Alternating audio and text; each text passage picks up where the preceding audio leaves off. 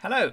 Uh, welcome to Remember the Film, uh, the podcast where we talk about the podcast where we talk about movies and all the thing that makes them memorable. Uh, this week we had a little schedule change because uh, Josh, as you can see if you're watching the video version, couldn't make it this week, so we decided to postpone our discussion of Denis Villeneuve to next week, and instead we have a first guest on the show, Jackson Wells, uh, our friend from the Cantina Conversations podcast and all around uh, Canadian bad boy.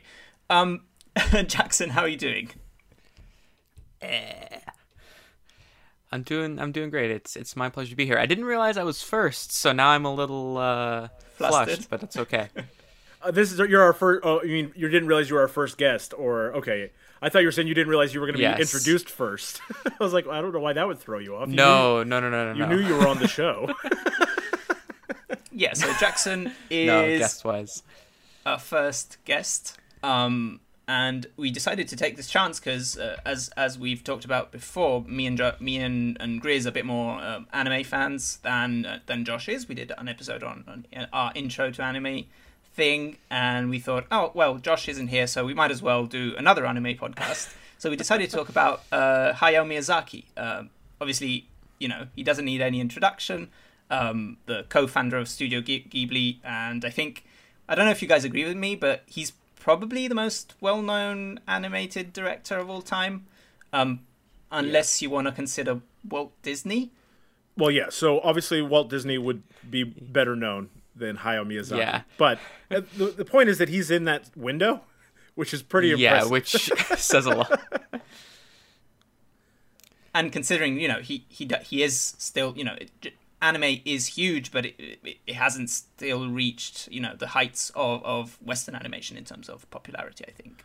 but it's So the fact that he's continuously so growing. well-known- It's continuously growing. it is. which is incredible. But the fact that he's so well known, I think, is is a testament to his, the, the, how how much his work has you know impacted uh, both just uh, uh, Japanese culture and, and Western culture as well.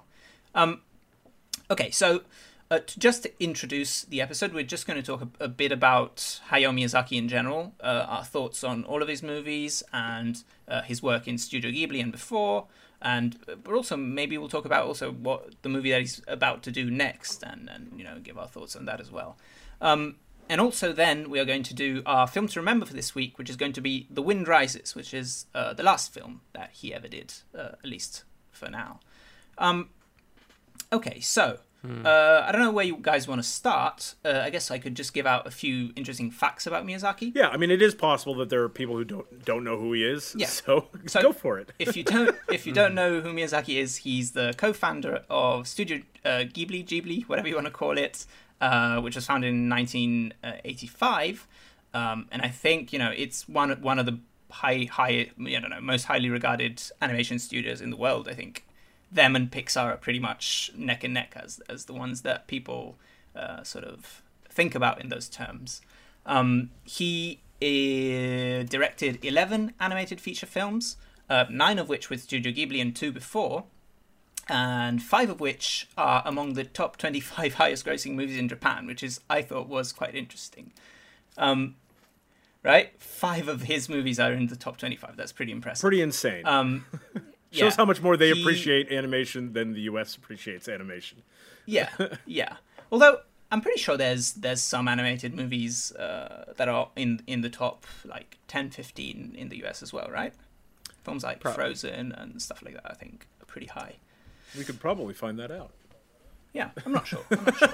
But regardless, uh, he did these 11 animated films. He is currently 80 years old, uh, but uh, he already retired twice and then decided to come out of retirement again now. And he's currently working on, on the next film, which I don't know, I think presumably would be his last one because all of his movies take a long time to produce because they're all, you know, hand animated. He does all the storyboards and everything. And Um, he's so- elderly, so Yeah. yeah, and and he is 80 years old. He he's very if you see interviews of him, he's a very active 80 year old. His mind is really uh, active. He keeps his body active as well. He does a lot of exercise, but still, he is 80 years old. So it, you could understand how it would take him a long time. Uh, I don't know if you guys have heard about this film. It's called How Do You Live? His next movie, Yeah. um, and it's based on a, on a on a Japanese novel. and there's, there isn't much information about it, but uh, the latest news on it was that uh, Toshio Suzuki, which is who is the like long t- co-founder and longtime producer of Studio Ghibli films, has said in December 2020 that the film that, that they were hoping to finish the film within the next three years. So presumably we'll see it by 2023. we'll uh, see. We just we'll got to make it there yeah, let's hope let's hope he makes it there and and and we get another great film from him because I'm looking forward to this. The, the title sounds intriguing. I'm not sure what you guys think. Mm-hmm. I agree. I think it sounds yeah. like an interesting title, and it's a it has a very Studio Ghibli quality just in the title alone. Which, uh, mm-hmm. but frankly, it, they he, they can release any movie, and I will watch it, even even Earwig, Earwig and the and the thing, yeah. Mm. Yeah, we mentioned that before. Um, I'll, I'm, I'm just waiting with bated breath for this one, uh, but no expectations because I feel like it's gonna, it's gonna take a while. Yeah, it's it's gonna take uh, at least I would say at least two or three years, mm-hmm. optimistically, mm-hmm. But we'll see, we'll see. Um, okay, so having done that, uh, I'd like to just uh, ask you guys what are your basic thoughts about uh, Miyazaki in general. So when did you first encounter his films? Uh, what what was the film that you know made you become a fan? Um, and you know what, we, we we could also list our individual top fives uh, just to give each other an idea of what our favorites are and see if we agree. Uh, so uh, Jackson, let's start with you. Yeah, um, I had I I've had an introdu- interesting introduction to Miyazaki. I think the first movie his I saw I would have been I I got Spirited Away on Blu-ray for Christmas like three or four years ago now, um, and I watched it and I was like, nice, that's a good movie. And then um, when I went to university, uh, for whatever reason, all the uh, like theaters around where I lived there, or I continue to live, started doing these like Miyazaki like movie nights. So I would just like go and see his movies for the first time in the theaters. And honestly, oh, that, that, sounds amazing. It's yeah, it's been a real it was really interesting kind of like opportunity. So I saw Princess Mononoke for the first time in theaters, Ponyo, and Howl's Moving Castle. I saw um, over the course of like maybe a year, a couple of years ago in theaters, and then when quarantine started up, all the Ghibli films got added to Netflix, and I was like, well, well, what else am I gonna do? So I watched through the rest of them. Oh, and I'd also seen uh, Castle of Cagliostro. I can never remember what the castle's called. Mm-hmm. Um, has just been on Netflix for like years, um, for whatever reason. So I'd seen that one before I'd seen any of the other ones in theaters. Yeah, so I, it's it's been pretty sweet. I was lucky enough to kind of like see like some of his really finest works like in theaters for the first time. Um, and that's been that was really exciting. And then I was able to watch kind of the rest uh, over the course of last year. I'm actually almost done. I, I've been slowly going through like the non Miyazaki Ghibli works. I only have to watch from Up on Poppy Hill and then whatever is left. But I've seen all the non Miyazaki Ghibli works as well. Then would you like to hear my top five, or do we, do we want to wait? I would love uh, to hear your top. Let's five. do that. Or do you, do you want to wait now? Yeah, sure. You can do it now. Do let's it now. Yeah, I'll hit you yeah. with it. Um, so I'm gonna throw a curveball here.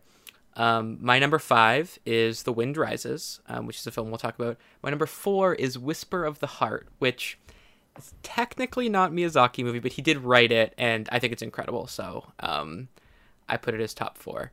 Uh, and then Princess Mononoke, uh, Lupin, Castle of Cagliostro. It's that one just hits different for me. And then Kiki's Delivery Service is my number one. Awesome. Yeah, which I I Very interesting. I've I've talked Very with Jackson before list. a little bit about Kiki's. We you know I don't it's not like I dislike it or anything, but we def we def- mm-hmm. I definitely don't see what he sees in it, which fascinates me. I'll, I'll, I'll say I'll, I'll I'll put it this way: I own maybe maybe a dozen movies physically. Kiki and Lupin are two that are two of those, so that could put things in perspective of how much I like those movies. They're really good. Mm-hmm. So awesome. yeah, that's me. Okay. What about you, Grace? Because uh, we're saying Grace in this podcast. Yes. uh, so, when did I first encounter him? Uh, I think I, I, mentioned it when we were talking about anime that uh, the first time I distinctly remember seeing a st- Studio Ghibli movie was Spirited Away. I was in high school on a marching band trip to a, you know for a competition or something, and on the bus ride there, the one of the band directors put Spirited Away on, and I was like, "What is this? This this is dumb. I've never heard of this. This you know, I was a stupid kid." Uh, and then I watched it, like, oh, this is really good. like, I, am an idiot. I, I, why haven't I given this a chance before? And it wasn't like I was opposed to anime because I watched Dragon Ball Z and I watched Gundam Wing, you know, and stuff like that. So it was, I just thought Spirited Away looked like a dumb kids movie. Mm. I was super wrong. But that was when I first got introduced to Studio Ghibli. Uh, and as far as how familiar I am with you know other Studio Ghibli films. I've seen everything that Studio Ghibli has released, uh, and I've definitely not seen everything that Hayao Miyazaki has directed. He has he has other things yeah. that he has directed outside of Studio Ghibli, but I've seen everything that Studio Ghibli has done, uh, and I'm a fan of most of it. Uh, you know, there are some that mm-hmm. I there's some that I just kind of I just kind of like, but I don't love, and then there's you know mm-hmm. one that I just don't like. I would agree. I would say I would say Miyazaki has no misses in my opinion. I, I, I, I yeah, I'd have to go through the list. I don't really think there's anything that he's full on missed. Yeah, no, you're right. No, uh, like lowest on my list is Ponyo, but I still think that movie's really sweet and and beautiful. Ponyo loves ham. Ponyo yeah. loves ham. I had to res- I had to resist saying it earlier when someone said Ponyo. but yeah, it's, it's, still you know it's still lovely, lovely. So like just to put it in perspective, the lowest mm-hmm. uh, score that I have for Studio Ghibli on my Letterboxd reviews is two stars, uh, which is no not good, but that mm-hmm. the they start getting above uh, three stars and above at 23 of the 25 entries on my Studio Ghibli Plus list. So yeah. they're all pretty good, you know.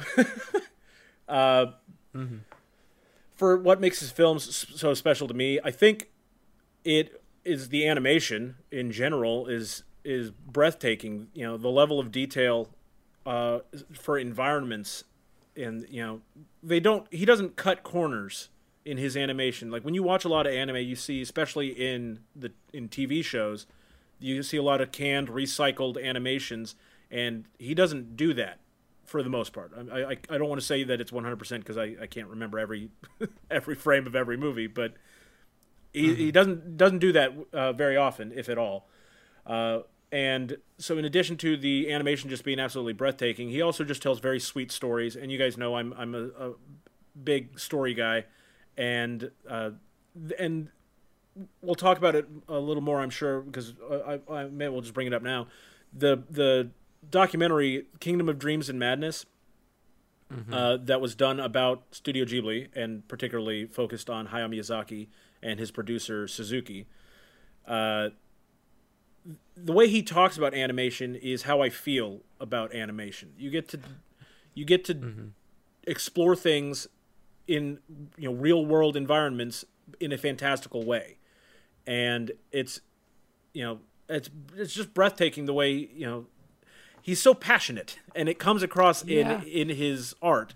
And you know, I feel that that's a hallmark of a great director. And you know, personally, I'm a big animation guy, and I I have this mental block that makes me think that it's harder to convey the director's intent and passion in animation than it is to see it in a live action film. I, I I I don't have any like empirical evidence to back that up, but that's how I feel about animation.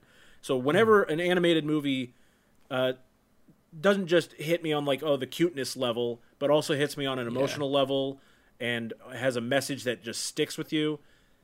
I, I'm always way more impressed by that. Yeah, uh, I, th- I think to that point um, of like an- animation, uh, film in general is, in my opinion, by committee, but animation especially is by committee in terms of like creating shots. It's like you're not it's not like it in general it's not just one person but in animation it's especially not just one person yeah because they're passing each each frame from person to person to add more yeah. to it uh, and mm-hmm. and you know hayao miyazaki you know he does the storyboards but then once the storyboards are passed off to other animators there's no guarantee that they're going to look exactly like hayao miyazaki drew them right you know mm-hmm. It's so impressive uh, and then the last thing on for me uh, we wanted to talk about what you know our, our top fives. my top five Hayao Miyazaki uh, films would be uh, Ca- Castle Cagliostro, uh, which is you know a Lupin the Third movie. Uh, I was more aware of Lupin the Third uh, than I was that Hayao Miyazaki had directed a Lupin the Third movie uh, when I first watched that, and I was like, "Holy crap, this is Hayao Miyazaki!" And it was so it's so fun and great series as well. If you if you have if you're looking for an entry point into anime, Lupin the Third is just fun. Uh, number four, I had Princess Mononoke. Uh, number three uh, would be Spirited Away. My number two would be Howl's Moving Castle. And then number one, Hayao Miyazaki, would be The Wind Rises, which we're talking about today. Mm. Oh, there you go. I had I had Wind Rises a little bit uh, lower before my most recent rewatch, but I just every time I watch it, I find more and more I, I enjoy about The Wind Rises. I did mm want to mention that my top Studio Ghibli movie is The Tale of Princess Kaguya, uh, which is not Hayao mm. Miyazaki, uh, but is also really fantastic. yeah. That that that's my list. Solid, solid. Um, okay, so uh, for me, I, I've told this story on the podcast before, but um, I, I encountered uh, the Ghibli movies or Ghibli movies, whatever, uh, with Spirited Away as well. But the first time I saw it, I saw it in theaters, um, and this would have been nice. 2003, so I was like seven years old. And for some Perfect. reason, our teacher, so our teacher t- took us to see Spirited Away, but it was like at night in this weird, like kind of dingy theater, and we were all pretty terrified of it because Spirited Away for a child of seven, does have some pretty spooky imagery. So my first experience with it was like I, I don't think I'm old enough. I, I, I, remember thinking I don't think I'm old enough for this. I think I, I thought it was confusing. I didn't. I was like, oh, what are all these creepy monsters doing? Whatever. Um, so I kind of rediscovered uh, Miyazaki much later. Um, I, I think uh, not when it came out on Netflix, but before I bought a few Blu-rays just because I was I thought okay I love animation. There's no reason why I shouldn't have watched these movies. I really have to get into them. So I think I bought uh, Spirited mm-hmm. Away again. I bought Totoro and I bought Howl's Moving Castle. Those are the first uh, three that I watched. Um, and then the movies were added to Netflix in Italy as well. So I, I watched uh, all of them. The only one I, I, haven't seen, I think, is Castle in the Sky. Uh, which I just I don't know uh, I haven't seen it yet, but I'll I'll watch it uh, probably tomorrow eventually, or yeah, probably soon, because um, it's on my mind at this point, and I want to finish the filmography. You know, um, mm-hmm. but yeah, what what I love about his movies is uh, how you can. I think people say this about Pixar as well, but I think it's even more true for Miyazaki and and Ghibli in general. Even though I haven't seen many Ghibli movies outside of Miyazaki yet, uh, I will soon again. Um, that you can experience them on so many different levels. You can just watch them as a cute little adventure uh, that you know maybe not children of seven all the time, but children in general can just enjoy uh, just on a surface level. But then you can actually read into them, and there are some powerful, uh, interesting themes and messages that I, I think um, come from a very strong directorial voice. That again, as Jeff said, uh, in animation you don't always feel in the same way that you do with these movies. Um, and they're also generally themes that, or you know, political opinions or views that I, I share, that I uh, care about in my just you know in my normal life. So I think seeing them represented on screen next to the absolutely stunning art of the animation and the fantasy worlds that he's able to build, it, it just creates a whole that really works for me. Um, as far mm-hmm. as my top five goes, I, I have Kiki in the top five. I have it at five or four. I'm a bit tentative on that. Uh, then I have My Neighbor Totoro, uh, Princess Mononoke at three, Spirited Away at two, and The Wind Rises for myself as well at number one. I absolutely adore that film. Is it because of uh, Italy being featured yet again? it's it's not. It's it's really not. That's actually that's the one thing I'm that so I'm like. Eh, this is this is fine. This part is fine. no, it's not. It's not because of it. yeah. Um, but yeah, I, actually talking about talking about, I think uh, Porco Rosso is actually really underrated uh, among his movies. I, I would agree. I never see it discussed as one of his best. Um, I have it number seven on my list, but again, I think all of his movies are so brilliant in their own way that um, it, it's not really the order doesn't really at the end of the day doesn't really matter too much for me. Um, but I think mm-hmm. Porco Rosso might be his most underrated because I think he nails uh, the feel of of of you know I've had grandparents talk to me about what it felt like living in Italy at that time because it was during fascist rule. Right. And I think mm-hmm. the film is surprisingly accurate to to how people were and felt. Uh, not time. like that new Pixar movie coming out. Not yeah. let's not get into that. Uh, we haven't seen the movie yet. Give them a chance. We'll yeah. We'll we'll see. We'll see. Let's just say I had I had some thoughts about the trailer. I had some thoughts about the trailer.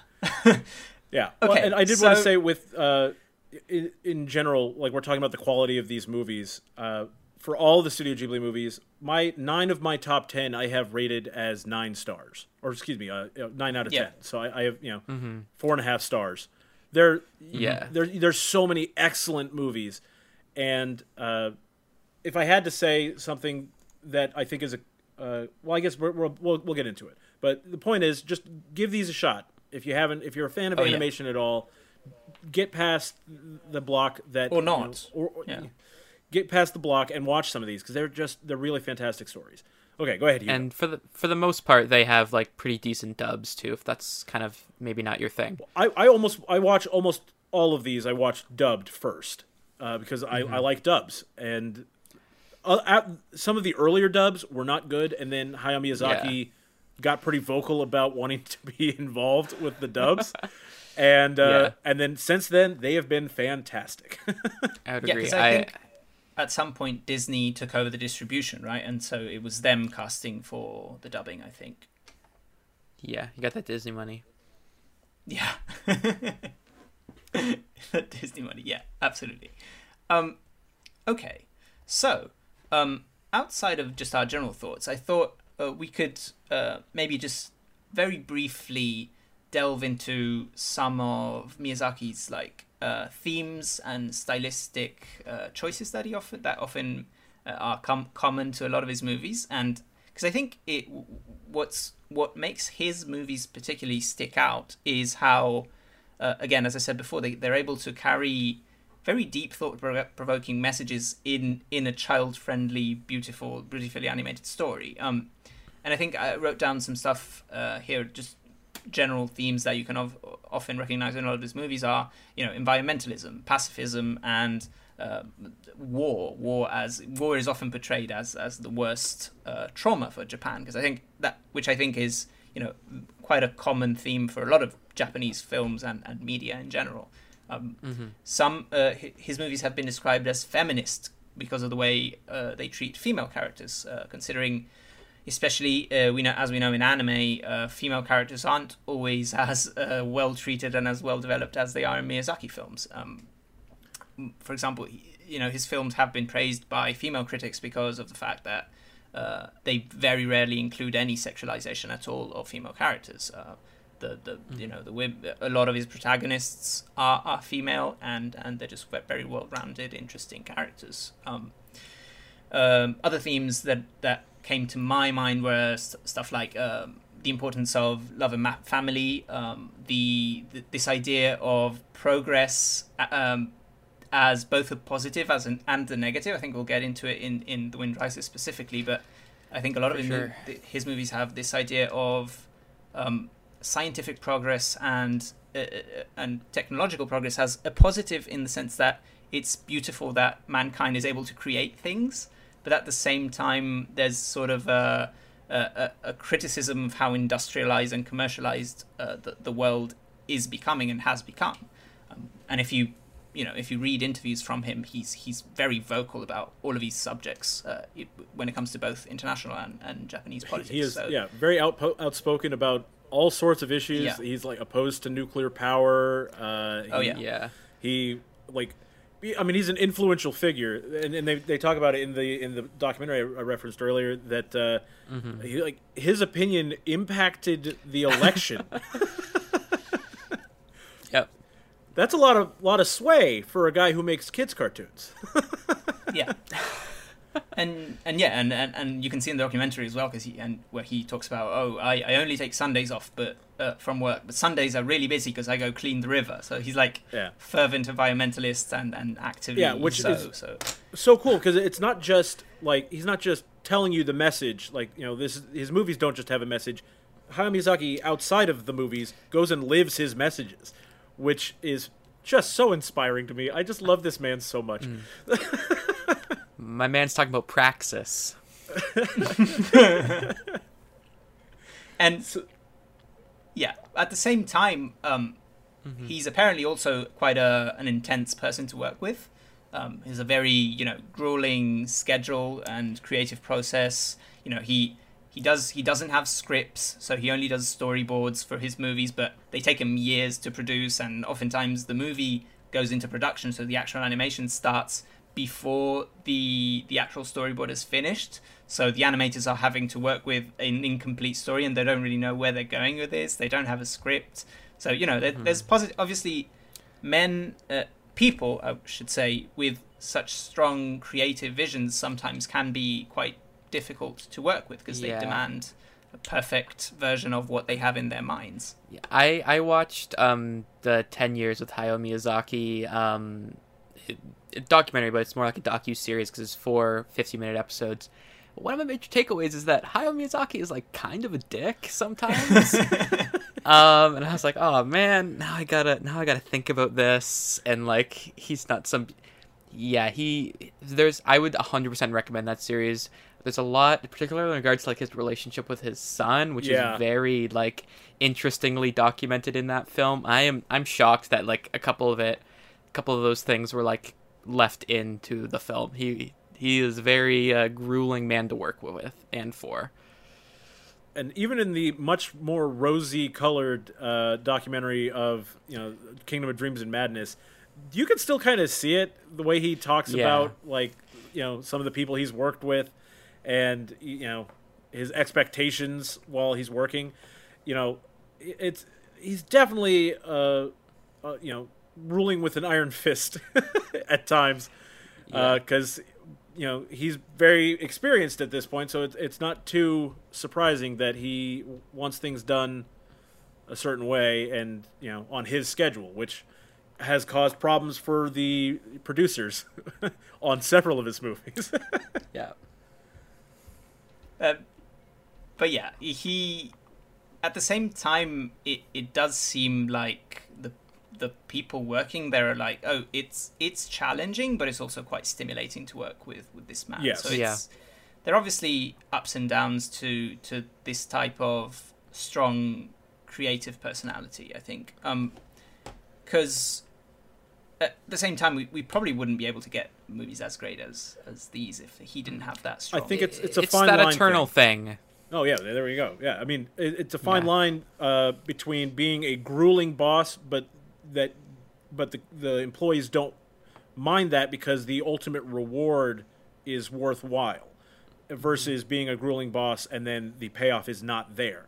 These people working on these movies, when you, you see it at the the wrap yeah. party for The Wind Rises, they are ecstatic. They're so happy with what they developed, and you know mm-hmm. you could tell that you know everything was worth it for them, and you know very very. Although cool. they they do say not all the time. Some people just can't deal with it and they quit. Which, well, yeah, you know, which is but he said that fair. he says that himself. Yeah. yeah.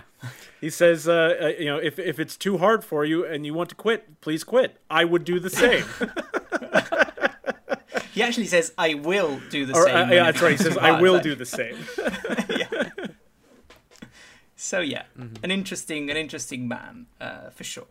Um, I don't know if you, if we don't have any more thoughts about Miyazaki in general, I think we can jump into the movie. Well, okay. I just you know we were talking about all those themes, uh, and we, mm-hmm. we, just kind of rattled them off. But I did want to mention, uh, particularly with the topic of feminism, uh, we we talked about how his you know he doesn't sexualize the characters and all that. A lot of his uh, main characters are children uh, for a lot of his movies and little girls, and uh, he has said you know in public statements and things like that that he just you know he he I think it was I don't know if it was a granddaughter or a, a, a niece I, I, can't remember but he was talking to a child and you know she was asking why there aren't more movies ab- about you know little girls uh, but you know having adventures. And so he wanted to make movies for little girls where it's not about you know the princess getting saved or you know things like that. They are very much you know they the, his female characters can do anything they you know they don't fit into any particular norms in terms of what their uh, attire should be or their behavior. They're just little little girls having an adventure, and I you know, in, especially in terms of you know in comparison to Western movies, there's a dearth of female protagonists where you know they're they don't have any preconceived notions about what that character should look like or should do. You know, it, it's you know one of the uh, the best things about his his films for me is mm-hmm. that none of the characters have you know there's no rules for what his characters will be allowed to do you know? It's very very very kind very cool. Yeah. I, I have some more thoughts about miyazaki but i think they they line up very well with like the way this film is presented so i'll hold them till then. Okay. Cool. Awesome then that sounded really uh, ominous. I didn't mean it like that. yeah, it sounded. Oh, I have some so bad things, so many bad things about this movie that I love about. Uh, yeah, um, yeah. So let's jump into our film to remember for this week, which is The Wind Rises. Uh, I've gathered quite a quite a few facts because this movie ha- is surprisingly deep when it comes to uh, interesting facts about it. Um, so. The movie was released in Japan in 2013 and in the rest of the world in 2014. Um, it is a fictionalized biographical film. It's based on the life of Jiro Horikoshi, Horikoshi uh, who's a Japanese en- engineer, a real life uh, figure, uh, Japanese engineer who who was famous for creating these fighter planes uh, during, before, and during World War II. The fighter planes were the A5M and the A6M0, which are famous in Japan as the V0, the zero plane, because it's kind of a mm a well-known, famous worldwide.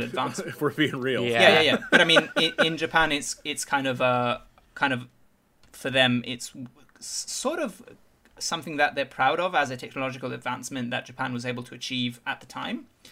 Um, um, it's this uh, so again fictionalized biographical film. It has elements of his life uh, mixed with some uh, kind of uh, auto. We'll discuss this, but autobiographical things about Miyazaki himself. Uh, there are elements that come from this 1937 novel called uh, "The Wind Has Risen" by Tatsuo Hori. yeah, that the title obviously comes from there, but.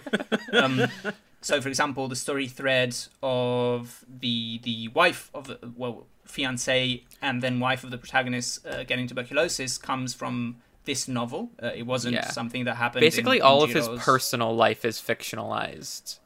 Yes, the, the the personal life stuff is is the part that is mostly fiction, and the the engineering mm-hmm. side is more biographical. Um, uh, the film was made on a budget of thirty million dollars and has a worldwide box office of one hundred and thirty six. So it made quite a few. Uh, it did okay yeah, it did, it did pretty good considering the budget, and yeah. it was the highest-grossing film in Japan in 2013. So that's that's an interesting tidbit.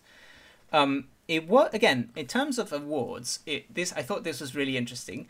Um, it was nominated at the Oscars for Best Animated Feature, and it didn't win. Uh, it lost to uh, Frozen in 2013. So yeah, uh, do with that what you will. Um, that, that which is a hurt... fine film. It's fine. It's okay. It, but it hurts my brain that they chose that over this uh, for best animated feature. it's it's wild. It's crazy. Um, also, interestingly, at the Golden Globes, it wasn't even nominated in the animation category. It was nominated as best uh, foreign language film, and it lost mm. to uh, the Italian film The Great Beauty, which I don't know if you've seen it, but I don't know. Again, I I would not put it above this. Um, yeah. Uh, in terms of the content of the movie, the movie was actually quite uh, controversial uh, before and after its release in Japan, because um, the the main political party in well the the the political party in Japan that was in government, I think it still is, is the Liberal Democratic Party. It's called Liberal Democratic, so it could be confusing for an American audience, but it is the Conservative Party over there. Uh, it's the hmm. centre right uh, wing. this is why we, this is why you're here, Hugo, for the for the political science. Yeah, yeah, yeah. That's that's that's me. Um, and the uh, leaders of this party were quite crit- or at least media affiliated with this party was quite critical of this film it, it was actually called uh, anti-japanese it was called uh, radically left-wing because of its anti-war messages and um, Miyazaki also added uh, to this kind of uh, controversy that was going on because he wrote an essay uh, around the time that the movie was releasing uh, he wrote an essay uh, criticizing the the, the government because they were trying to change Article Nine of the, the Japanese Constitution, um, which essentially would allow uh, Japan to remilitarize. Because Japan has an article in the Constitution that basically outlaws war as a means of uh, settling international disputes. Um, and so there was this big controversy around the film because a lot of Japanese right wing media sort of had issues with, with the contents of the film itself. I think this is so fascinating because when I watch The Wind Rises, I mean, I, I get the anti-war um, sentiments, mm-hmm. but it is not particularly in your face about it. Like the guy is still making warplanes, no. and yeah, I, I would argue in some ways it can be seen to skew the other way, in my opinion. Um, which we can we can talk about later. This is a lot of Japanese politics involved in this film, which I would assume that none of us are like experts on, which Certainly makes it a little not. difficult to discuss. yeah, I was like trying to read a little bit yesterday so I could like have some context, and I was like, I don't get any of this. Yeah, I I, I did not find it like particularly overtly you know in your face anti-war it was like yeah like you know this it's uh, more about the mental conflict that that horikoshi has with what mm-hmm. he's doing than it is like you know, you know he's not out there protesting with a sign or you know that's true but i also think that in yeah. to a japanese sensibility this can be seen as quite against uh, the war because it's a it's kind of a big uh, deal in Japan. The fact that um, the government has never formally apologized, issued apologies uh, of uh, its invasions during World War II because Japan invaded, of course, invaded Korea, it invaded China, and uh, a lot of the center to center left uh, wing parties have always wanted uh, Japan to officially sort of um, apologize for for those actions during World War II, where you know Japan was allied with the Nazis. Yeah. Um, and and this was something that uh, the Japanese government chose to never address. Um, and so the fact that even the film has an anti-war message at all, and it's taking this thing, this this zero plane that the Japanese are, are quite proud of, at least you know on the right. Um, it it it to their eyes, it, it, it, turned out to be quite a controversial. Yeah, uh, you know, and this is it's a, a, cultural difference because you know I, I, I see it, and I, I see this movie, and I see that Hayao Miyazaki is still quite proud of the zero plane uh, mm-hmm. and that comes across in, in the movie, and it's you know that's why I, that's another, one of the reasons I kind of love it is that it, you know, he's not, uh, he's still very proud of the, their accomplishments uh, in in technological advancement and things like that, but is also also able to acknowledge the the bad sides of it, which you know was what makes this movie great. mm-hmm. Um. Okay. So having said all that boilerplate stuff, let's get into our discussion. Um, so I thought just to start, what do you guys just very briefly in general think about this movie? What's your like Twitter review of of The Wind Rises? Yeah, uh, this movie is um okay. Twitter review. So in my head, I'm trying to 280 characters. No, uh, that's that's just uh, a, a setting. You, you, can you can talk for a few minutes. Don't worry. Nah, I think this movie is like really gorgeously animated. Um, and what's most striking about it is is how different it is from Miyazaki's other works, while kind of maintaining a lot of the same sensibilities. Um, this is Miyazaki's first film about like adults. Um, I, and I guess Lupin's technically an adult, but you know what I mean. Um, and it's his like first film that's like not fantastical in like any way. Like as crazy it gets is like some dream sequences, and even then, those dream sequences aren't like very like out there uh, in the first place. There's no magic involved, um, and so that kind of changes things both like visually but also narratively. Um, and I think it, it walks this very tight line of like this is a movie about a man who created planes to kill people that also like killed the people in them uh, for the most part um, and th- there's a very tightrope around how that message is perceived from from all angles.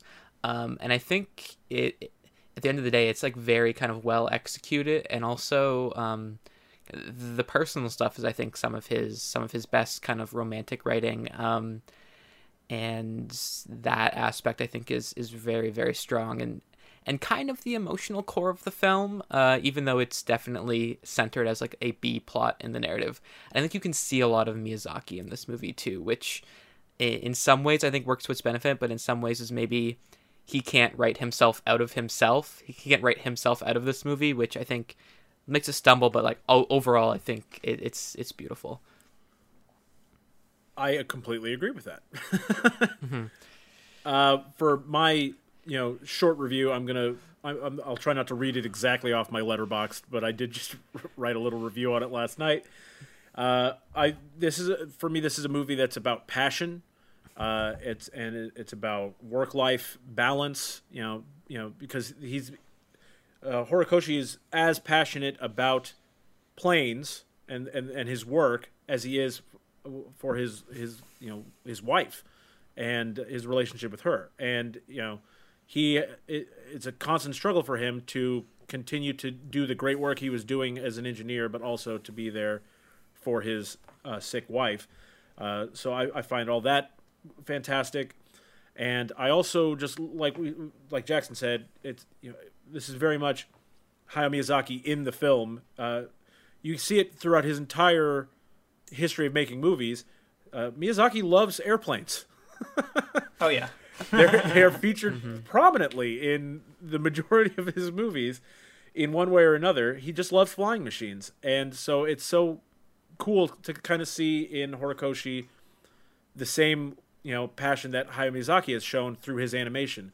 Uh, so I think that's fantastic. The political stuff is is important and uh, is not handled with like kid gloves, while also not being, you know, uh, like I said, overt. Uh, it, it's you know it makes it so the movie is still fully digestible for a child and for them to appreciate it, but also has those added levels that an adult can appreciate even more. Uh, and I also just love that uh, this is an opportunity as a, as an American uh, to see a movie about the World War II era that is not about the U.S.'s view, you know, in World War II. Mm-hmm. It's very rare to get a World War II movie uh, from any perspective other than U.S. or British soldiers.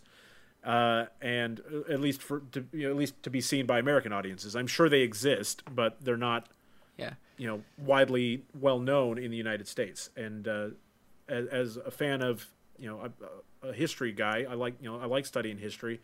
It's a really cool perspective to get to to enjoy. But I do have to say, my absolute favorite thing about this movie is the sound design. The the sound effects mm. in this hmm. movie are so unique. They're all man made, and you know, mm-hmm. there's moments where I, I forget that this is a bunch of people making noises into microphones that are making these sound effects because sometimes they're so good, you know. Uh, but that, mm-hmm. yeah, it. I, I I did want to mention that Jackson said uh, that you know there's it's not magical, but I I think they still managed to achieve a level of whimsy through the dream sequences. Oh yeah, 100%. that uh, still gives you that air of fantasy uh, that you come mm. to expect from Studio Ghibli movies while still being fully grounded in a very real story. I, I love it. Mm-hmm. Hugo, what are your yeah. thoughts? So, for me, it it's my favorite Miyazaki film because it's it's the one that got me the most on on I think on a personal emotional level. I think the personal storytelling of of this Jiro character who is extremely passionate and uh, falls in love, and at the same time he has a very sad side to him that he's sort of a, a, a melancholic character all of the time because he he is so passionate he wants to make something in all the dream sequences with caproni uh, who we'll talk about mm. um, he's always talking about i want we want to make something beautiful but it's a cursed dream there's this image of the cursed dream because mm. they know it's going to be used for war like what they want is to make a beautiful flying machine but they know that it, because of the world they live in, it, will eventually be used in war. So it, it kind of mm-hmm. there's this inherent sadness to his character that really got me. Um, that really worked for me. I, I really identified with him um, more so than than I had been able to with with other protagonists in Ghibli movies. Not so much because of maybe because of the age or the sex, but more the gender. Sorry, um, but more because of kind of the fantastical setting uh, that made it, it. It didn't feel as as identifiable for me on a very personal level. This film, in that sense, really got me. Um, and in terms of the portrayal of Japan and and and its entry into the war, I found it extremely fascinating, especially uh, as a counterpoint to the history that I know. So, because I'm Italian, uh, obviously, and uh, my my experience. With, you say obviously, but you, you you talk like a British person. uh, yeah, I'm Italian, uh, kind of obviously because I, I say it, but uh, you know whatever. Um, and also I'm half Jewish, so my experience with uh, the entering into World War II is very much from a German and Italian point of view. So the history that I know is of two countries where uh, the rise of fascism was through elections, uh, because both Mussolini and Hitler were voted in and then eventually became dictators, but the people, in it, at least initially, supported uh, these regimes. And I thought the portrayal of Japan in the way that they also slowly had started to have a secret police. They also had sort of a fascistic, uh, militaristic rule. But Japan before wasn't a democracy. Japan was an mm, empire. Yeah. So uh, uh, the fact that they show these people who have a very because they, they're engineers, they're kind of the uh, the the high end of society in Japan, and they show these people who have a very uh, in, they they understand the perspective of the fact that Japan isn't like the other countries. So Japan is mm-hmm. joining this war on the side of the Nazis, but the regime that is internal is quite different. The people are surprised that they are joining a war. You know what I mean? It, I thought that element mm-hmm. was really, really fascinating. Go ahead, Grizz. I just wanted to say, like, it was my second wa- watch through of this movie when I realized that when Horikoshi is, uh, that when they come to tell him that the secret police are looking for him, it was the second time I was watching the movie that I realized that they were talking about Japanese secret police because you always uh, yeah. you always hear about you know the secret police in Germany. Uh, yeah. and I was like, and oh, Italy, wait, by the way, oh, and, and, Italy, yeah, and and but so I was like, wait, Japan did that too? Oh my goodness, because I, I always thought the first time I watched, I was like, wait, the German secret police are trying to find him in Japan. This is this is crazy. mm-hmm. But yeah, so I, I learned something from this movie. I thought that element was incredibly fascinating. It's a point of view that I, I, I hadn't really thought about because in the way in my idea of history, it's the axis. You know, you have Japan, you have mm-hmm. Germany, and you have Italy. They work together against the Allies, but Japan was quite different in the way they it had uh, ended up in that alliance. It wasn't exactly the same, especially internally. So a lot of Japanese uh, people at the time. Mm-hmm uh, Miyazaki talks about this quite often. He talks about his father and how they were all surprised that they were joining a war. And and Horikoshi himself, he has, I think he there were some diaries of him that were published later after he died, and in his writing, he, he often mm-hmm. wrote, "Japan is just is going to blow up." The the sentence that we get in the movie, Japan is going to blow up. They they are entering a war with America for no reason, uh, other than blind, uh, blindly trying to conquest in, in Korea and China, and we are going to lose. Like this is this is crazy that we're doing mm-hmm. this, but it, because it's an imperial rule, it the, you know the Japanese people didn't really have a say in, in the same way that kind of in Germany and Italy they did. Mm-hmm. So I mm-hmm. thought that that perspective was was really interesting. Yeah, I think it's also an interesting perspective, like technologically when they were talking about like you're just like oh yeah these people are just at the forefront of uh, innovation and technology which is like not necessarily true because you're like in japan they're like yeah we've got like some wood and yeah. some like very basic like materials to stick together and they go to germany and they're like man i wish we had like metal to build planes with and i was like you didn't like it's very yeah it's it's very a very interesting perspective to kind of see what things were like back then from like an actual like like Miyazaki wasn't there, but like from that kind of historical like national lens. I mean, he he was, you know, born, you know. When, I think he was born in forty one. Forty one. So, so, I mean, like you know, he, I think he has memories says, uh, of the war. Yeah. Uh, yeah. Which but know, not obviously in the detail that movie goes in. yeah, obviously not to that detail, unless he was a very, very intelligent and involved five-year-old. yeah, which I'm sure he was. It's, it's sure interesting was, too. I, I, I, was reading I was reading a quote from Miyazaki where he was like, "Yeah, if I was like ten years old, I probably would have been a military youth." And I was like, "That's really how easy that can happen." Yeah, mm-hmm. children are easily manipulated. yeah. Mm. Uh, so yeah, the the war stuff is, you know, one of the more fascinating elements to me in, in this movie for sure. Uh, but I, I, I, like Jackson was saying, this is the advent of Japan as the technological powerhouse that we all know them as today.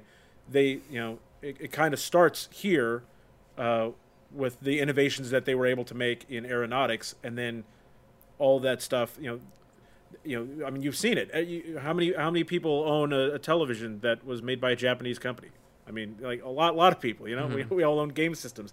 They that all starts just after the war, where you know they convert all of their factories and everything to building new technologies, and that, that it starts here, uh, which I think is a very neat thing that you know you get to see that transition. Yeah. So, um, just just to go through some different aspects uh, of the movies of the movie, I first of all I'd like to talk a little bit about um, the setting because it, it's quite interesting that it's it is the most grounded in reality Miyazaki film. But we've already mentioned this that there's these really cool um, uh, dream sequences where he Jiro meets this uh, real again another historical figure, a real life Italian engineer who also built planes uh, and which of course were used for war. Uh, this uh, Caproni person, and I'm just interested in how this movie is is grounded in reality, but through both the dream sequences and the use of fantastical animation, it manages to maintain that sense of of magic and fantasy that uh, Miyazaki films have. So, for example, when mm-hmm. I, I, the scene that I remember is when they have uh, when there's that scene with the earthquake, the, the earthquake, and mm-hmm. the, the ground actually does like waves, which of course are completely impossible, but it, it, it fits mm-hmm. into this world despite the fact that it's realistic. Because you could tell the same story in live action, oh, but it sure. wouldn't have the same exact charm. I don't know if you guys noticed uh, stuff like that. Oh yeah, absolutely. With the especially in that scene in particular, that's one of those scenes where you know I had a, a moment where I I couldn't tell if this was a dream a or dream reality. Or yeah.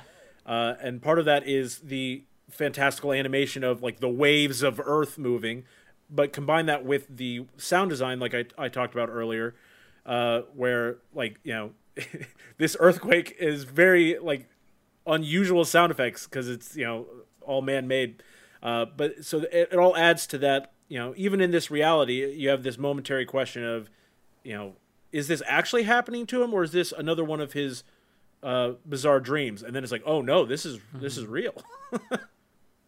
Mm-hmm. Yeah, I, I think to the, just the kind of, it, I think this movie needed that um, because otherwise, um, I think if you through the dreams you get like Jiro's dreams of like, hey, I want to build something beautiful, and I think without that, it's a little easier to be like, mm, this movie seems pretty happy to go to war. Yeah. Um, which is clearly not the message. Um, I, I, think um, one of my small problems with this movie is that like Miyazaki cannot detach himself from the wow pretty planes to like kind of think about it a little more critically. I would have liked to see because um, I, I think at the end of the day the argument is hey this was all worth it we made beautiful planes and like personally I would argue maybe it's not so worth it um, to build these beautiful planes to like go and kill people but I know that that also the movie like kind of agrees with that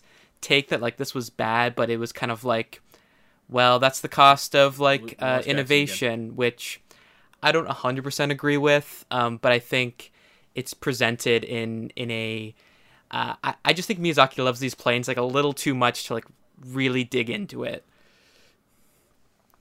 And it's interesting that you say that because he says that in the documentary as well. While he's making it, he's like, "I I want this movie to be completely anti-war. I'm a pacifist, hundred percent. I think yeah, no, that's so wrong. Too. Uh, but at the same time, I love these planes. I think they look so beautiful when they're flying through the through the clouds. I, so I think uh, am I? I think he says, "Am I a hypocrite for, mm. for loving these planes so much?" Yeah. And and I guess that that sort of contradiction is is is part mm. of of the story well, of yeah. the film.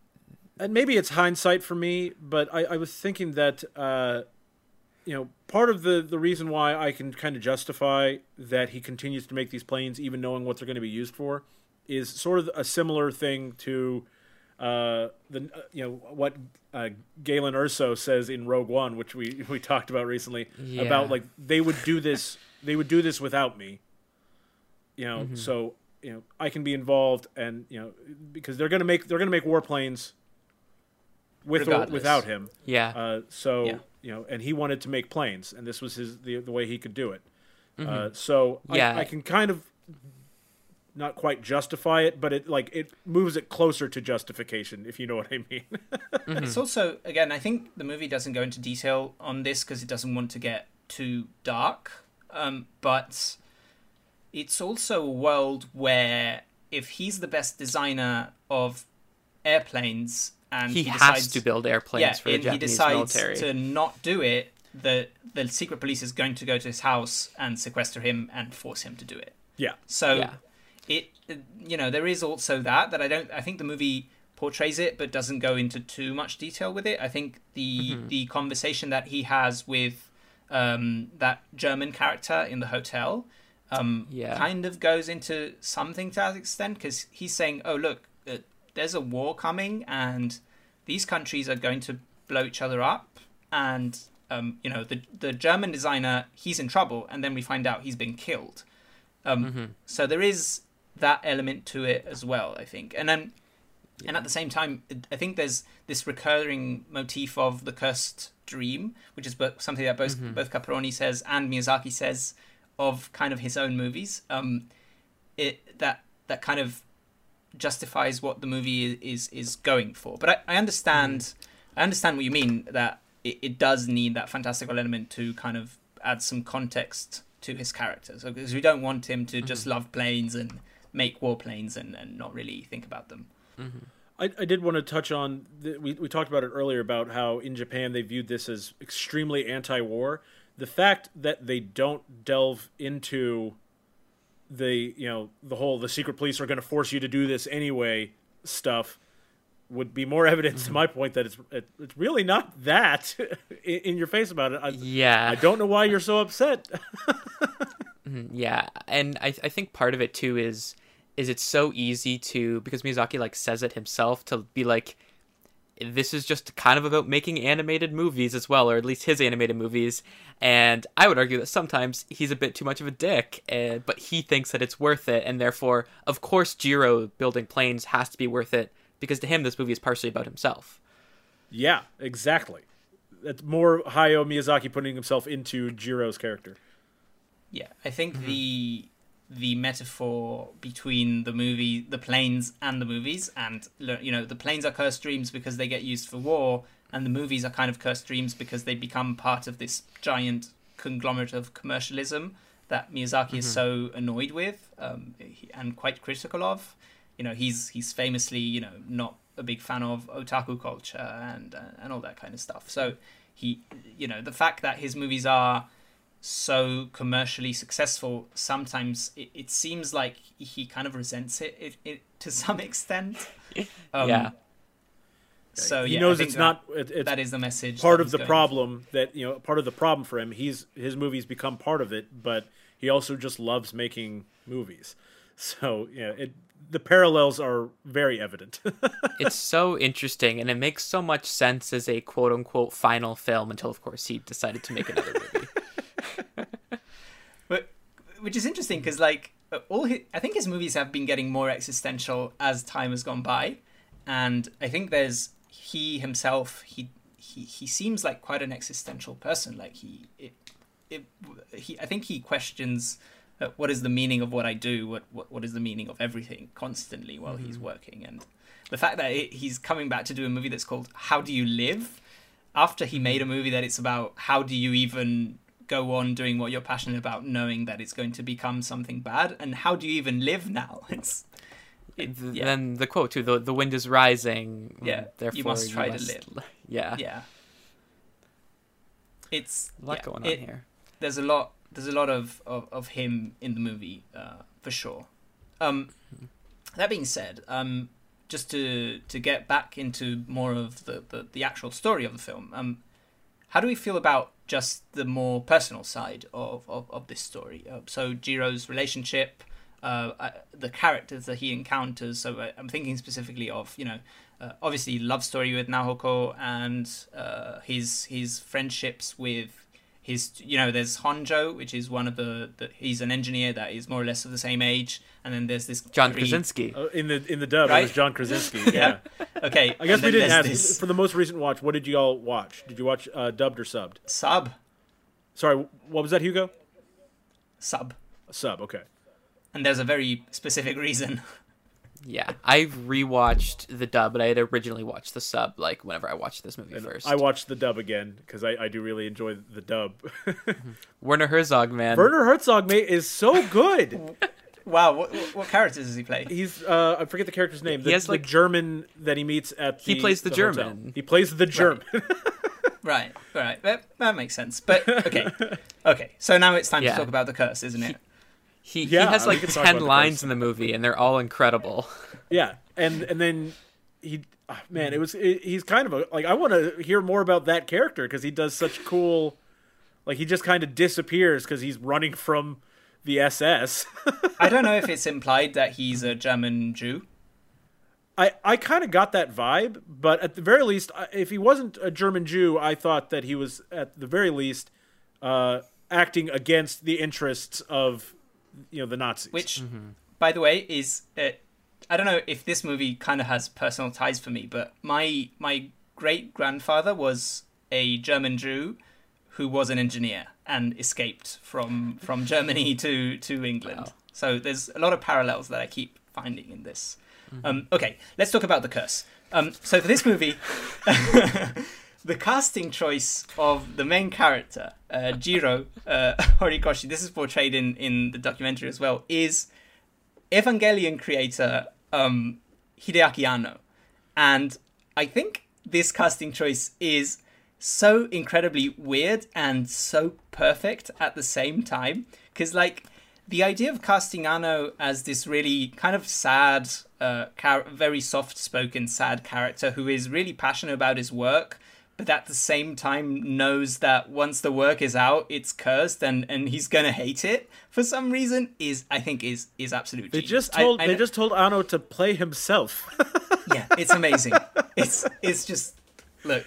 And any footage you can see of this online is incredible. Of, uh, I re I I rewatched the the episode of the doc that I watched about this, and it's literally just him and uh, the producer. I can't remember his name at this moment, being like, "Yeah, just what about Anno?" And Miyazaki goes, "Yeah, yeah, interesting, good idea."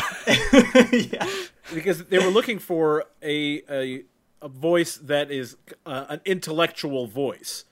And then, mm-hmm. you know, mm-hmm. even as someone who doesn't speak Japanese, you can tell from Anno's tone his intonation when he's speaking. He does have an intellectual quality to the way he he his he's lined he he speaks short, you know, uh, plosive mm-hmm. consonants, things like that. That you know. Uh, and also doesn't have a lot of intonation. Kind of has a monotonic yeah. voice, but but captures mm-hmm. your attention somehow. Yeah, and so it really is kind of brilliant. like if we're being honest, it's like yeah, a bold choice, and I think it kind of works.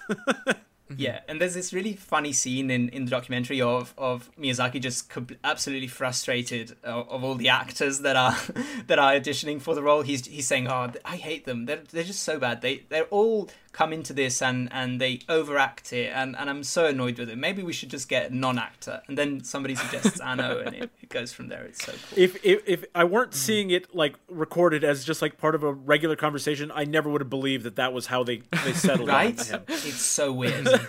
it's so weird. Because you so see, you see Miyazaki in the documentary is like, he's like, hmm. You, you see him come with, up with the idea. He's yeah. working it through. The cogs are turning, and it's like, Yeah, yeah. Let's go with Let's Anno. call him. You think he would Yeah. do it, and then he's like, "I can't say no to Mia-san." Yeah, It's exactly. Yeah, It's so and cool. uh, just in case people don't know, Anno's actually worked on Ghibli films before. He is um, on Nausicaa. He's he was the creature designer, I believe, and then another animator. And if you watch Nausicaa and then you watch Evangelion, you look at those monsters, you're like, Yes. yeah, that it. makes sense. Uh, on the topic of the voice acting, though, because we, you know, Incredible. We, we did watch the the dubs as well. Joseph Gordon-Levitt plays uh, Horikoshi in the dub, and I was really like pleased with his voice performance. One of, one thing that I've I've talked about before in a lot of animation is the tendency for live action actors to deliver uh, too monotone a performance. Uh, but for this character, that's what they wanted. So Joseph Gordon-Levitt Yeah. delivers a very you know monotone, uh, almost nerdy sort of performance uh, that still carries his passion. But you can tell that Horikoshi, at least in the dub, uh, it, it comes across to me that uh, he's very passionate, but he doesn't want to show how passionate he is. Uh, he's reserved, and that comes across really well in Joseph Gordon-Levitt's performance. And on we we mentioned John Krasinski as well. His character is the more outgoing, and uh, John Krasinski carries that very well uh, in, in his voice as well. and then Werner Herzog sings a song on the piano. Yes, which which makes the movie. I actually to look really that love up. that I kind of that section of the film. I was like, ah, I, yeah, I too want to stay at a Japanese hotel in the countryside. Yeah, and throw airplanes. Have and not a care love. in the world. Just Yeah. Just making Yeah. paper airplanes and playing the piano with Werner Herzog. Everyone like hangs out. I, I miss people. Oh Yeah. yeah. Let's not go there. Let's not go there. Um, um, and also w- during that hotel sequence, whenever they're outside uh, and and she's in the field painting, a lot of imagery is reminds you. First of all, it's absolutely beautiful, but it reminds you of specific of specific impressionist art from France. I don't know if you're familiar with with Monet, but if you look at some of his paintings, there's Yeah. one specifically of a woman in a white dress uh, in in like on top of a hill holding a white umbrella, and it it's basically the poster to this. the film. poster for the movie. it- I'll yeah. go and put that back on the Yeah. screen so that people will see what we're talking about. Yeah. It- The- the art, the art, just Yeah. throughout is is stunning. I, I, I think we we can't even, I don't know, give it enough credit for how beautiful it is. Yeah, it's it's just like the perfect shades of blue and the perfect shades of green. And we talked a lot about how this movie is kind of like a little more grounded, but like it's just so beautiful in those scenes. And it st- starkly contrasts the the rest of the movie. Yeah, because the the scenes it uh, w- inside the city, like for example, when the secret police are looking for him and they're in the car, they're pretty grim. They're pretty grey and brown and drab, and but they give you that uh, feeling of of a country that is about to go to war and where the secret police are seeking people out. It's one of those examples of an animated movie emulating the lighting that you would see in a live action movie. Uh, and, you know, it, to generate that symbolism. And, you know, it's a, a sign of a, an expert that they take that into consideration. and at, and at the same Yeah. time they're really able to to still make this an animated magical movie because i think one of my favorite scenes that uh, sticks with me in terms of just the beauty of the animation is when they're in germany and he falls asleep and he starts dreaming and then he's in the dream talking to caproni on top of the plane Oh. and then mm-hmm. and then the scene without a cut the scene transitions like the camera goes from him standing on the plane to down and looking down you're back in japan. And mm-hmm. that's reality. Mm-hmm. He's outside of the dream. And that's the scene transition. I, I think that stuff is mind-blowing Yeah, and there's one too where they do like an animated like uh Spielberg like zoom pan or whatever he calls it, and he like wakes up, and I was like, "Oh, you're a tricky, tricky guy there, you Mr. Miyazaki." yeah they're doing a whole bunch of interesting things with with with cam with you know simulated camera movement and, and scene transitions and stuff like that so yeah and it was really fascinating seeing in the in the uh, uh, the documentary uh, in on his storyboards he indicates how he wants the camera to work in those scenes on his storyboards which mm-hmm. just the, how can you visualize that you're, you're looking at a still picture and you're like okay but this is how it's going to look when we transition I, I, I'm so mm-hmm. jealous of having that sort of eye. I think you also see him in the documentary just sort of closing his eyes and, and moving his hands around, like figuring out where the plane is going to move compared to it. it you know, which it's, I was thinking about that when I was watching the docu- documentary, and he's, you see him moving his hands around like that.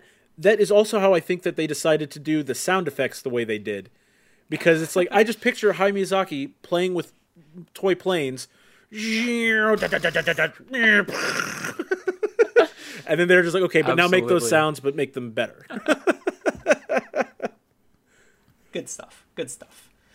So okay, um, again, the more personal side of the story, uh, I think really got me. I yeah, I love it's his so relationship tragic. with Naoko, uh, both in terms of the tragedy and just um, mm-hmm. the fact that the way that they fall in love. I think it's really it's, it's all very sweet. It it mm-hmm. fits into the time of when the movie was, you know, when the movie is set but it feels uh, modern. Like he's never, he's always quite, even with it, with it, with in the, his relationship relationship with his sister, he's like, oh, you want to be a doctor? You can be a doctor. You can do whatever you want. And this was Japan in the 40s, so it's yeah. probably not very realistic, but you can see, you know, Miyazaki's yeah. thoughts shining through there. I, um, I, I, have, I have a note too. Um, in in the documentary, he talks about um, shooting or not shooting uh, storyboarding the, the the train scene where they meet and he's getting really like frustrated and he's having a hard time like deciding what he wants and then he says this is the first time he has depicted a adult relationship on screen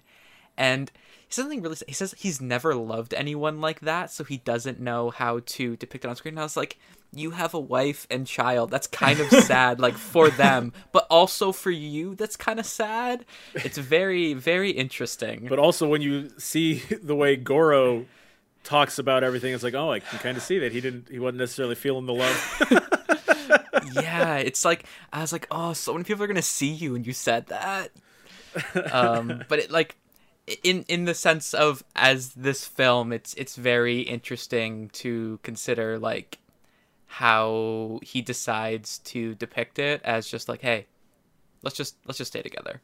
And that's kind of the most romantic thing that he can come up with, which is pretty romantic too, in my opinion. Yeah, and it and it it, it feels like Hugo said, feels real. That you know, I I, I thought it was very well mm-hmm. executed on screen romance. oh yeah, no, I agree.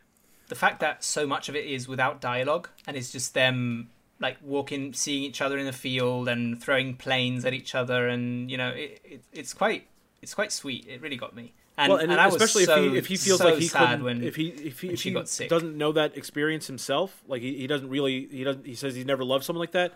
Doing those scenes where they're not actually having to talk means that he doesn't have to come up yeah. with an actual you know, substantive dialogue. I think Miyazaki strikes me as somebody who has a genuine love for humanity in general, um, but has a hard time detaching himself from like the big uh, idealistic visions and ideas that he has, and and just having normal mm-hmm. interpersonal relationships. I think that's where difficulty comes from for him. Yeah, which is like textbook big creative. Yeah, it really is. Mm-hmm. For better or for worse. yeah, I think my my favorite scene between the two of them um, is like a kind of sad one, but a really sweet one where he comes back from work late and she's laying in bed and he's like, "Oh, I've got to get some work done," and then he like scoots his table over and they like hold bit, yeah. hands while he's working. It's like so sweet, but like you just know that she's like either gonna die or mm-hmm. like something bad's gonna happen but it's kind of like a reprieve for a moment but like he can't quite pull himself away from the work still like she's laying right there like give a little do yeah. something stop but he can't mm. yeah um yeah i think the relationship in general is lovely i think even the fact that they portray her as somebody who has so much um I wouldn't say I don't want to say pride, but um, ha- has a strength to her in in in being able to be this vulnerable and accepting it and and just being part of his life anyway.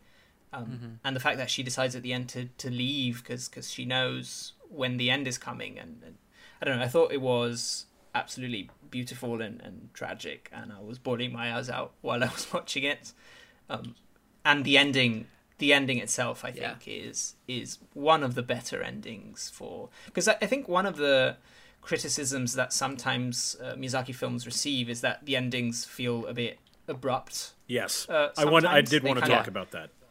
Um, and I think this one in particular is is so great because it's it's really sad and tragic, and at the same time it's beautiful and life affirming, uh, which I think is kind of my vibe with with with movies. So I it mm-hmm. absolutely got me. I think that's why this is my favorite Miyazaki movie is because he finally nails an ending for me. That's my biggest complaint in all the other movies he's directed is that you have climax and yeah. then credits. It's it's there's no you know time for resolution. And then there's like a like a credit scene where they're like running around in a field yeah. or something. And You're like, why did it's you very, just put this in the movie? Yeah, just include it. Just include it.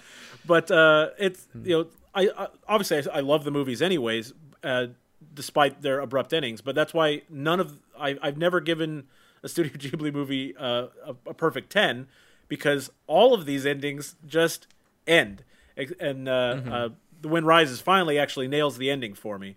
Uh, it, I some of the, the, other movies probably could have been higher rated for me if they had just had a, a little bit of time at the end to actually resolve how you're feeling about things.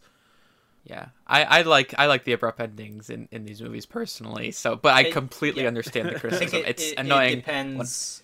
When... It depends. Like I think sometimes it works brilliantly, and sometimes it mm-hmm. works a little less. But overall, yeah, uh, yeah again. Go ahead. Yeah.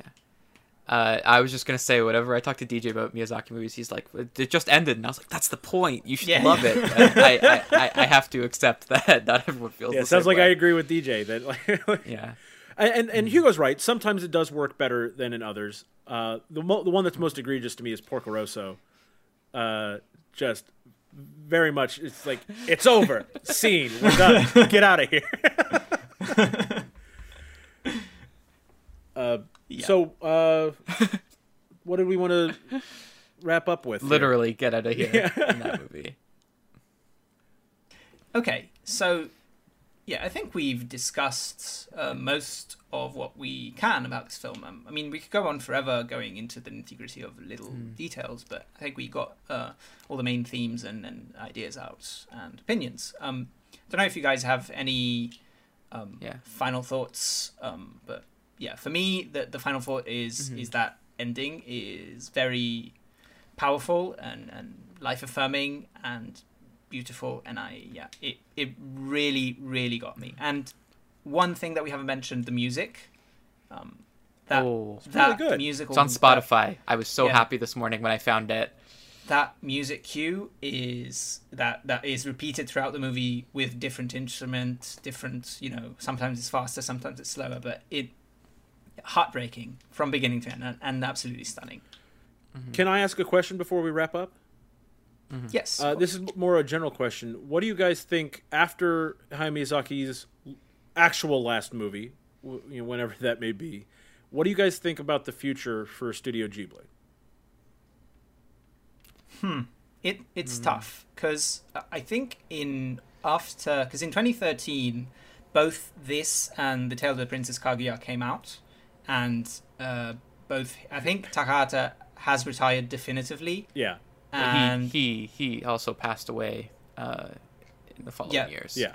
Yeah, but I mean, at the time he had to retire. They both oh, had retired. Yeah, yeah. that, that's what I meant. At the time, they yes. both had retired, and I think Studio Ghibli shut down everything for for a year or something. They they didn't really work on something. They had, mm-hmm. I think, when Marnie was there, was already in production, and then they released that. But the actual production of movies after the two founders had retired, stopped for a year or something. And then Miyazaki came back and, and he started production on the next film. And so, you know, the studio sort of reopened and started working again. But it kind of sets a, a precedent for that studio having such a distinct uh, creative force behind it, which were Takahata, uh, Miyazaki, and uh, uh, Suzuki, the producer, um, and I wonder if if they can sustain the kind of level of excellence and reverence that people have for it. Uh, yeah. so forward. I loved when Marnie was there. I thought it was absolutely fantastic. Uh, I, but I've heard it's that. brilliant. Yeah. But I, I actually did not like Earwig and the Witch, you know, and and it's not just the animation. There were other problems with that movie because you know they they did move to the the 3D computer generated you know animation for that one, and yeah, I didn't love that, but that wasn't the reason I didn't like this movie. So. yeah. So I'm I'm yeah. legitimately a little bit concerned. I'm I have some hope for the future of Studio Ghibli just because they you know it's not it wasn't just Miyazaki and uh, oh my god uh, uh, Takahata. Takahata. Uh, yeah. It wasn't mm-hmm. just them making movies. There are they did have other directors and that did make some excellent movies. So I, I have a little hope. I, I, hope that Goro will go back and do uh, more like From Up on Poppy Hill than Earwig and the Witch. They they need to go back in that direction. and but mm-hmm. I also think you know a, a lot of famous. Uh, or at least you know well-regarded uh, Japanese uh, anime directors have passed through Studio Ghibli, right? Like they worked there mm-hmm. at, for a bit, and then they kind of moved on to do their own yeah. thing yeah. Uh, with another production company. So I don't know. Um, t- there's also part of me that thinks that it it would be kind of fitting if if after Takahata and Miyazaki were gone, that Studio Ghibli would kind of end, and its legacy was forever that uh, that uh, the one that they left with left it with, and it's kind of you know sometimes things can end. Um, I know okay, Last culture, Jedi. I know, yeah, I know. Modern culture, nothing ends ever, but uh, it's mm-hmm. I, I, don't know. There's there's also that aspect. Like I, I won't. I'll be happy if they can figure out a way to continue and make beautiful movies as they have been doing doing for what 50 I mean, years yeah because it's selfishness is, mm-hmm. is what but, makes me want them to continue because i love their movies they, so much but yeah. if they have to continue just because you have to uh, bring the brand forward and you can't let it go then i'd rather they just just Agreed. shut down honestly uh, yeah I, I think for, for me um, ghibli is in kind of a best case scenario position where the brand can kind of sustain itself at this point studio ghibli like people want it. People want to go to their museums and stuff like that. Um, and I think it could be a really great avenue for like new talent to kind of cycle through and kind of be given the resources to make what they want to make um, and kind of work that way. Um, I, I kind of wish maybe Goro was a little more consistent as a director because I really like him as like a figure. I think he's very interesting. Um, but and it's kind of a shame because like some Ghibli, like um, the director of Whisper of the Heart, who, like I said before, is a beautiful film. He like died like a year after that movie came out, and he was supposed to be the next quote unquote Miyazaki of that studio. Yeah. They've kind of come into some harsh luck that way, um, but I think the studio is able to continue, and I think especially now they could, and in my opinion, should be like a place for new talent to showcase themselves and I think that would be the best way to, you know, come up with, you know, to maintain the, their uh, brand going forward mm-hmm. because you know they can't rely on the same person over and over again anymore. yeah, I think if yeah. if they're going to continue, I agree with Jackson. They need to not be not try to copy Miyazaki and Takahata. I think they yeah. they have to do something new, which I think is what Miyazaki and Takahata would want because you know they they came up and they create founded this studio because they wanted to make the movies that they wanted to make and i think a new creative voice within that studio would be more consistent with with the legacy of it than if somebody came in and started to do movies that were kind of similar uh, to that yeah style. and and i think earwig and the witch is like a step in the right direction uh, aside from the movie just i haven't seen it yet but general consensus is that it's not very good. I think yeah. the idea of you can just kind of do whatever um, mm-hmm. works, and maybe that only works for Goro Miyazaki because of his last name. Uh, yeah. but we'll uh, I think that uh, that should be kind of what they do going forward, in my opinion. Well, cool. Well, okay, we, we so, need to rank this movie. Yeah. Okay, so what we do on Remember the Film is all our films to remember are ranked in one individual stupid, absolutely ridiculous list. Uh, that me and Grizz really enjoy and Josh is kind of annoyed with. I, um, I am um, familiar with stupid lists. Don't worry. yes. Uh, oh, we know. We know. you and your quest. Um, yeah. Uh, so uh, we will rank this movie on our list and I'll, I'll read out the list for you, Jackson, but you also have it on the outline. I'll read it out for the audience. I'm looking um, at it as well. So the list, I'm going to go from 10 up because I imagine this is going to be quite high. So at number 10, we have Mank. At number 9, we have Another Round or Druk. Correct pronunciation. Thank you, Islam. Um, at number 8, Rudy. Uh, at number 7, we have Ma Rainey's Black, Black Bottom. At number 6, uh, It's a Wonderful Life. Number 5, The Departed. Number 4, Your Name, our other anime movie that we loved. Uh, number 3, The Thing. Number two, Boogie Nights. And number one, we have Citizen Kane. Okay. It's a good so, list. Um, I'm going to make maybe uh, the a strong statement, but out of these, The Wind Rises would be number one for me. Okay. To be completely honest, I will be I will be the voice of Josh on on this. That's fine. Because while if the question is which movie do I want to watch again the most, or which one would I recommend to the most people, it probably would be The Wind Rises. But Josh will straight up quit this podcast if if we put The Wind Rises above Citizen Kane. and I think Boogie Nights as well. That would be. I mean, pretty, he, I mean, yeah. he might he, he, might be mad about putting it past Boogie Nights, but yeah. But Citizen Kane is you know, it's the movie. You know. I think that's fair. So, uh, so where would you put it? I, I, I like your name better, and I actually I like The Departed better as well. Uh, but uh, so I would probably I would probably put it. Honestly, I, I actually I'd, I'd even put it below It's a Wonderful Life personally. Wow, really? Yeah, but I mean, all these movies, I, I love all those movies. so like... fair, fair, okay, okay. Mm-hmm. Fair enough. Fair enough. Like so that's that's that's the line seven. for me is from It's a Wonderful Life down on our list is like okay fine I'm not I'm not mad about about other movies passing it. so you're gonna put it in number seven for you. That's where I would put or... it personally. Okay. What about you, Jackson? Well, for me, I haven't seen all of these movies, oh, so it makes what, putting right, it yeah. on a list a little difficult. Um, okay. Yeah. Just give us some some of your feelings and and we'll interpret. Ah, this is tough. Um really put you on the spot here. This isn't my list. I know. Um, this uh, isn't I mean, anyone's I love list, this Jackson. movie. This isn't anyone's list because if you know me, if you know me, you know you know Jackie Brown yeah. would not be that low. Um, but yeah. Yeah. I think um, I think around It's a Wonderful Life is an appropriate place to put this movie based on the list. Um, okay. It, taking things into consideration. Okay, I think that's fair. So I think I would be outvoted uh, for putting well, so... it higher than the Departed, Your Name, Thing, The Thing, Boogie Nights, or Citizen Kane.